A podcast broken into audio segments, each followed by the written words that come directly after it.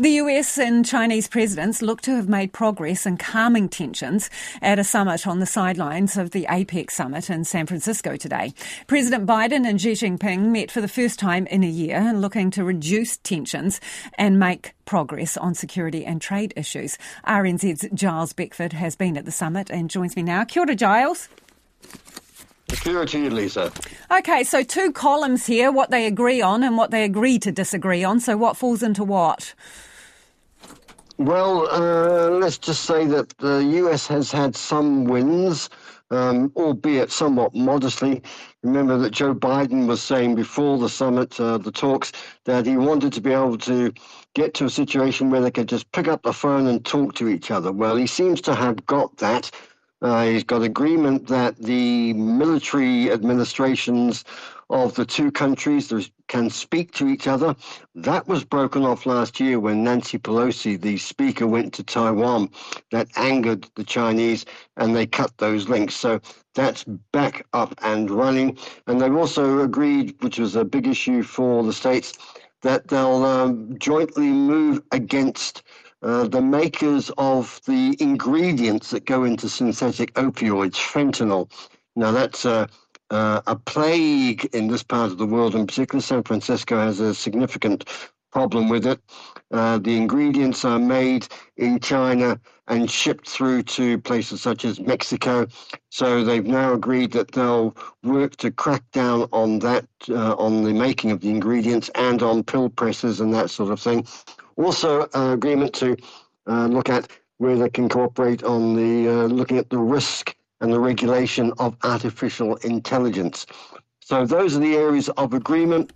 They don't agree on Taiwan, and the US quite resolute in its defense of Taiwan. And they don't agree on quite a few little trade issues, such as the need to, or the US ban, for instance, on semiconductor technology to keep China in check. So those are issues that are outstanding, but at least they said that they can agree to disagree, that the world is big enough for the both of them, and they both acknowledge that they need to cooperate to get things done. So need to cooperate, but do they trust each other? Well, that was a question put directly to Joe Biden at his news conference, and he was reasonably candid. I've known him a long time, he says.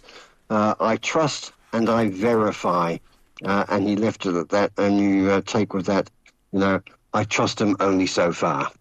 And Giles, what's this clash of social engagements tonight, please? Yours or theirs? Look, I'm here working. I have no social engagements at all, Lisa. On the one hand, Xi Jinping is running a really upmarket dinner for technology chief executives and business people. Apparently, it's the hottest gig in town. Tickets reportedly for something like $40,000 each. Elon Musk is going. On the other side of town, Joe Biden is throwing a reception for all the delegate leaders and the like. And I think that just comes with the price of admission to APEC. No extra charge there, but the talk is that Gwen Stefani, the singer, will be in there offering the entertainment. So, you know, I assume Xi Jinping will actually do a little bit of both, but, you know where people want to be. But outside, there have been some quite heated protests, yes? There have indeed. Look, this place is locked down. Anybody who can cast their memory back to, I think it was 2000 when APEC was held in Auckland, and they'll remember how large areas of the town were blocked off.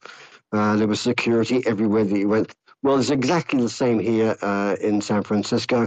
There's a big convention centre where the events are taking place.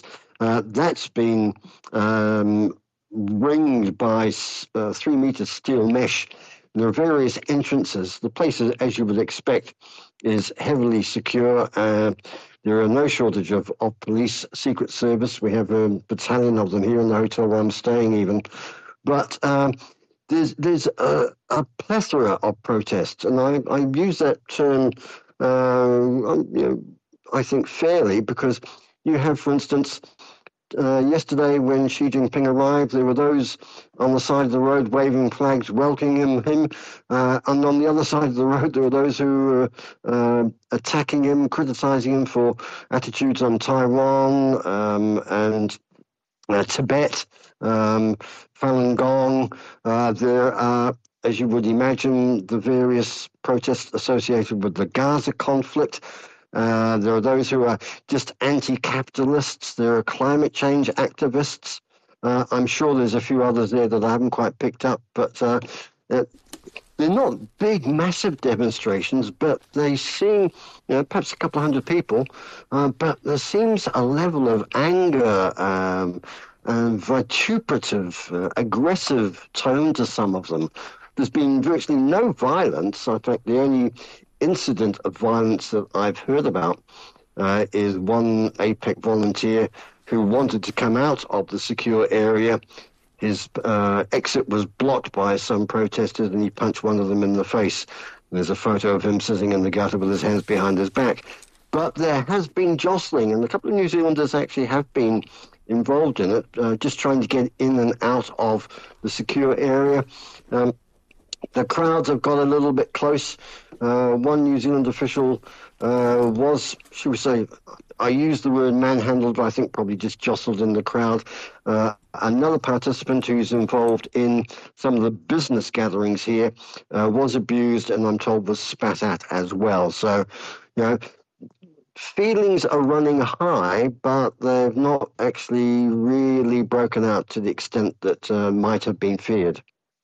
Good to talk to you, Giles. That is Giles Beckford, RNZ's business editor. He is at the APEC summit in San Francisco.